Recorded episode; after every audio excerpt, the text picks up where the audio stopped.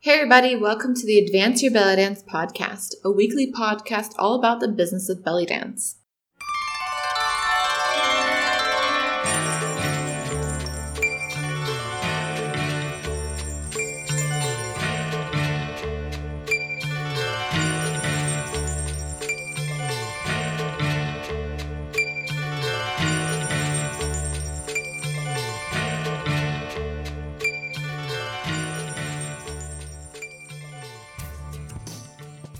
This week, we're talking about why you need a niche. Think about the last time you purchased something online or booked a service with somebody. You most likely Googled specific keywords, and the more specific, the better. If you didn't know the person beforehand, you probably checked them out on social media first to make sure they were legit, and then followed them on social media for a while. What prompted you to buy from them in the end was a few times of engagement and being convinced that they were the expert you were looking for. So, this is crucial for how to run your dance business, how you run your own dance business.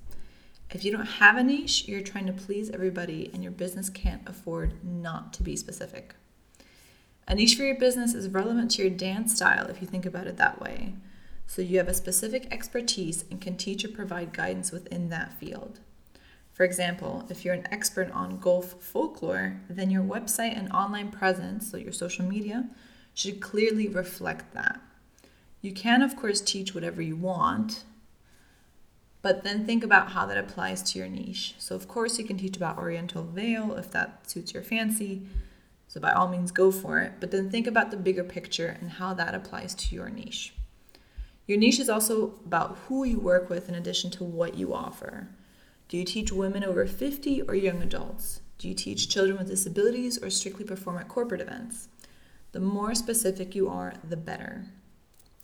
This might seem like you're losing out on potential business by being specific. And if you're just starting out, I recommend you to try out various venues, workshops, and audiences to see what you like the best. But if you've been in the dance business for a while, then you'll know that the more specific you are with what you offer and to whom, the more business you can actually get because people are looking for experts such as yourself in whatever you specialize in. Also, you don't want to suffer from burnout by saying yes to everything. Some events or people are not worth your time or effort, and by having a niche that you have defined, the more headache you save yourself down the road. Your homework for this week is to take a look at your business and ask yourself if someone Googled you with some specific keywords, would you pop up on the first page of search results? This is another topic later on about SEO and websites, but the general idea is that would someone think of you when they're searching for someone in your expertise? If not, how can you strengthen that?